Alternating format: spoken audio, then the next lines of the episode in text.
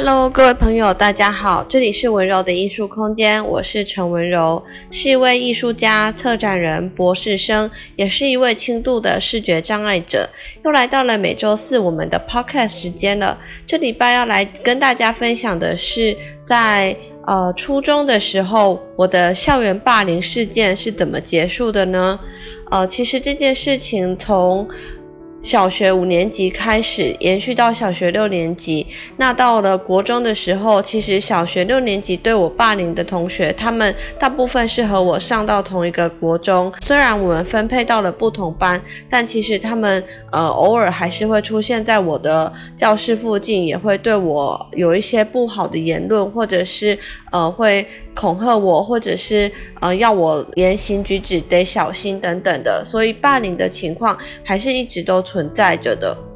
那那时候，我记得最严重的一次是他们呃下课的时候围堵在教室的门口，然后对我说，如果我敢的话，我就出来教室，他们会会打我。那就是这种情况是呃很很不好的。那当时候我也不是很。很软弱的人，我会去告诉老师，也会告诉训导主任。那训导主任会去呃找他们出来呃处罚或者是约谈，但是其实成果并不是很有效，因为约谈完他们就有更强的报复心态，就会更针对我。那我记得有一次，呃，有一个其中霸凌别人最严重的一个同学，他自称他父亲就是黑道，所以他呢在学校就是呃到了学校之后。到第八节上课的时候，他也不上课，他就直接躺在教室后面的桌子或椅子上，老师也不管他。那他呃，当时候呃，就是又开始对我霸凌的时候，他会想要拿呃椅子或桌子丢我。那当时候我也是呃想要保护自己，所以我也不会呃就让他丢，我可能也会拿东西丢回去。那当然这种情况就是呃很。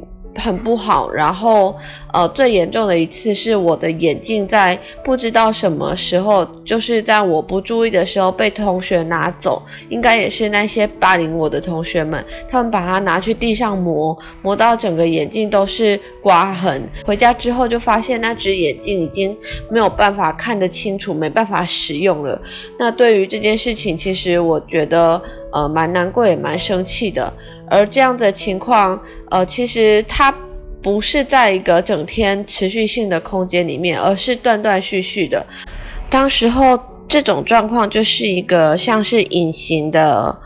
炸弹一样，会存在我走动在校园的过程里面。当然，它不是整天式的，所以。呃，也是有压力，但是我觉得可能跟小学的压力又是不一样的。再来就是国中的同学，他们的呃暴力程度跟。对别人的恐吓跟威胁程度都是更严重的，而且甚至会流传说有人身上带着刀，或者是谁身上其实有枪等等的一些呃恐恐吓式的留言，就是在海线的学校里面这样子的情况是常见的，所以呃也造成嗯就是大家的心里其实会有很多的害怕。那。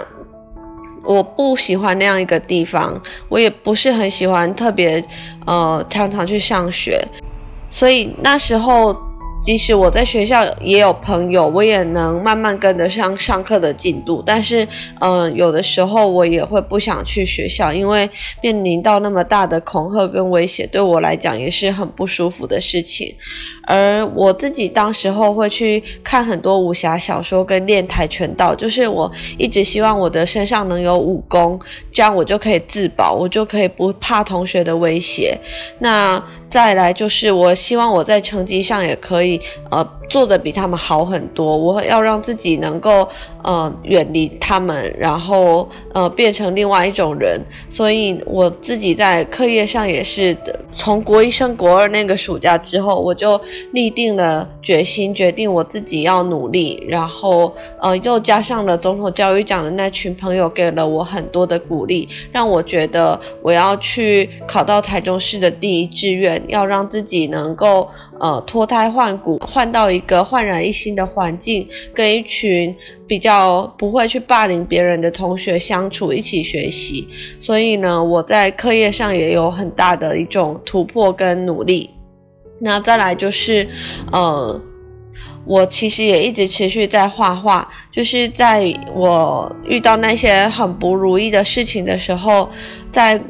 一堂美术课上，老师看见了我很大的优点跟长才，他发现我对于颜色、对于光影是很敏锐的，能够画出很特别的东西，所以老师他就邀请我到学校的美术社。那美术社是每个中午都会在呃一间教室里面，大家会画画，会做更多的练习。那那时候我们去的时候是在学习色铅笔的叠色，用比较浓厚的颜色去叠出。层层叠叠的色彩变化很丰富的效果。我记得当时候我很着迷于吉米的绘本，吉米那时候画了一本绘本，叫做《我的心中每天都开出一朵花》。那那本绘本里面有一些人物形象是有点忧郁的，他们正在雨中看着天空，看着撑伞的人，有一个人拿着一把伞为另一个人打开的一个世界。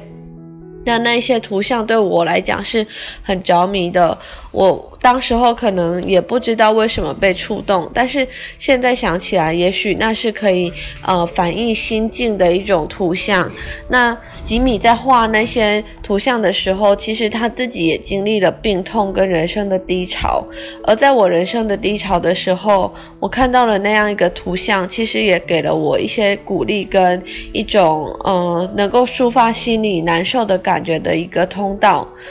所以在美术社的时候，我也很常去临摹吉米的作品。那我记得我画的就是刚刚提到一个人在雨中看，从房子的窗外看出去，看着灰扑扑的天空正在下雨，天空上有着一弯微微的月光，然后有个人撑着一把伞，正在窗台下面看着这个窗前的人，正在问候他，看看他怎么了。那。我记得那幅画，我也画了很久，用了很多的色彩去堆叠，把天空的蓝画得很忧郁。但是我们拿去投稿，去投维他露 P 的美术比赛，也是很幸运的得了佳作的奖项，也给我的一个蛮大的鼓励。当时候在呃国一的时候，我是很喜欢画画的。我继续延续着国小画画的那种热情，常常自己一个人拿着笔、拿着颜料就开始一直画。那画的内容可能更偏向更多的是一些呃跟心境有关的主题，或者是一些呃能够。展现出武功的这种主题，一些人物形象。那时候的我很爱做梦，很爱想象自己会武功，希望自己可以去当一个侠女，可以能够保护别人，也保护自己。而我自从心里下定了决心，我要考到台中市的第一志愿之后，呃，我觉得我的身上就好像有了一股很强的能量，可以一直往前冲。然后在学习的时候，也突然好像开窍了一样。我拿了很多的呃参考书跟练习的考试题目，就很认真的一直写，一直写。那突然就进步了很多。我也从全班大概十几名、前十名左右，突然能够跃升到前三名，甚至到全校的前三名。那这样子的突破，对于我来讲，好像给了我一个保护伞，让那一些原本常常在教室门口前会对我咆哮的人。不知道为什么，他们就突然慢慢的对我失去了兴趣，也慢慢的不会再出现在在我的教室门口。那对我来讲，其实这是一个很大的抽离，我从恐惧里抽离出来，一心一意的进入到呃学习的世界里面，让自己沉浸下去，然后以一个梦想跟一个呃目标来鞭策自己，来鼓励自己。那我，记得当时候。呃，我很喜欢跟已经考上第一志愿的哥哥姐姐们相处，从他们的呃言谈或者他们的兴趣，他们对于人的方法里面去看到他们呃怎么样能够去考到第一志愿，以及他们呃跟一般的我认识的同学有什么不一样，然后找到更多的动力，让我自己去往那里前进。其实当时候的我也并不是那么的明确知道第一志愿到底有多么的特别，或者它能够为我的往后人生带来哪些改变。只是我知道的是，我不想要现在的那种状态，我不想要再被霸凌，我不想每天走在学校胆战心惊的。所以我用了一种很强烈、很强烈的欲望，希望逃脱，希望呃让自己的整个重心、整个人生的。观念、人生的价值都可以转换出来，好像就是很用力、很用力的在向前跑，只是希望能够从原本一个很小的海线的呃充满了校园霸凌的国中里面逃离出来，能够到一个更平稳的世界里面，能够保护好自己。我觉得在一心一一直往前跑，想要逃离一个困境的过程里面，其实也会丧失掉很多青春期的时候的自由自在的探索，或者一些比较珍贵的东西，比方说呃跟同班同学的相处啊，或者是去做一些自己真的最有兴趣的事情，这方面反而到到我国二国三的时候，呃就。慢慢的被我放下来，然后呃，我的专注度就不在这些东西上面，所以其实也是慢慢的是那个过程是孤独的。那会想到是第一志愿的一个原因，就是总统教育奖的国中组的一些哥哥姐姐们，他们考上的高中都是各校的第一志愿，那他们就会跟我分享他们在自己的学校里面现在的生活是什么样子的。我觉得听完之后，我就会很很觉得那样的生活是我所向往，而且是我觉得是比呃。在国中的感觉好很多的，至少是一个自己能为自己的生活感觉到骄傲、感觉到自由，或者是有点渴望的一种世界。所以这也算是我人生中的第一次，第一次很想用力的去追求一种什么东西，然后也呃。花了不少的代价，每天就是用了很多的时间在读书。从国二开始，我就呃每天花很多时间在写考卷啊，或者是在呃看不同的参考书。那我用的方法其实并不是最聪明的方法，我只是呃多练习，用了很大量的时间在练习。那让我自己能够熟能生巧，能够呃对于考题，对于呃新的知识都能够快速的。掌握，而不是一个呃很天才式的方法。那至于学校的上课，其实因为当时候我虽然霸凌的同学不一定会再来找我了，可是那种阴影以及呃对于周边人事物的阴影，都开始让我觉得对于整个学校慢慢的缺乏兴趣，所以我也会不是那么常愿意去学校上学。然后加上我自己的个性其实很古怪，在国中的时候，呃，古怪又叛逆。就是我对于呃学校帮我们强制的去分班，分成 A、B、C 班，我自己觉得那是一个很奇怪的事情，也不是一个很公平的事情。然后看着老师对于学生的态度，因为学生的成绩的不同而态度有明显的差异的时候，我也觉得。呃，为什么会这样？其实我也不是很认同，所以呃，等于说我对于整个当时候的环境就有很多的不认同跟不能肯定，所以也就自然的没办法很自在的在一个那样的环境里面待太久的时间。而我必须说，这样一个过程里面，其实并不是特别舒服，好像总是在反抗着什么，在呃跟一个什么东西互相抵触，然后那个过程里面总是有一个反作用力，会让自己觉得身心是很孤独、很难受的。而唯一只有在美术社在画画的那段期间里面，呃，我觉得是一个比较放松的状态，是去能够感觉到自己在想什么，能够感觉到自己很明显的心情是什么，然后把它表达出来，用一个美的方式去展现它，那也。到今天为止，我都还是很感谢美术老师对于我的肯定跟对于我的呃呵护，他让我能够发现，呃，就算在那样一个很危险的环境里面，还是有人能够看得到我，还是有人愿意呃爱护我的才华。那校园霸凌这件事情，呃，慢慢的从我的身上终止之后，其实有一件事是，嗯。我觉得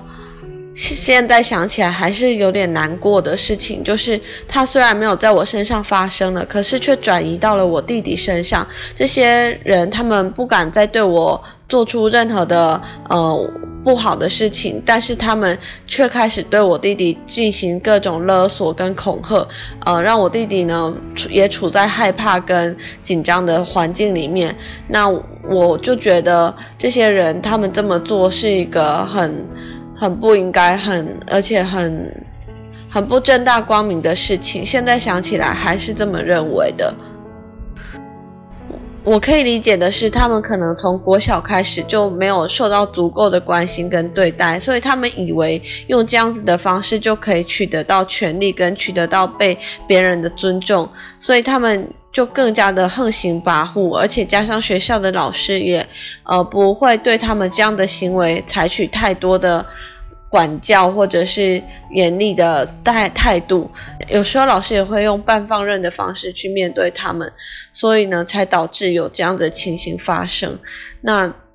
现在长大后可以理解之后呢，我还是很坚定的觉得这样子的事情发生在哪一个学校都是一个。呃，真的很不好，而且很需要去终止的一件事情，因为对于孩子成长的过程来讲，是一个非常非常大的伤害。当然在，呃青春期的过程，我觉得去鼓励到每个孩子有呃一种集中起来的愿愿望、梦想跟注意力，也是很重要的，让每个人有自己愿意追求的目标，能够不只是将。呃，思绪跟所有的关注点放在周围的环境或者周围的人事也很重要，让他能够有所抽离，有所呃突破，这样也能够呢让孩子不是。只会受到随波逐流，受到环境的影响，能够独立起来，自己去寻找自己真正想要的事情是什么。这这也是一种很好的教育。那今天就是抛砖引玉，用我自己的例子来跟大家分享一点点，呃，对于国中左右的这段学习经历的一点想法跟心得。也谢谢大家今天的收听。我们下一集 Podcast 节目会分享更多和美和艺术相关的讯息，谢谢大家，我们下礼拜再见喽，拜拜。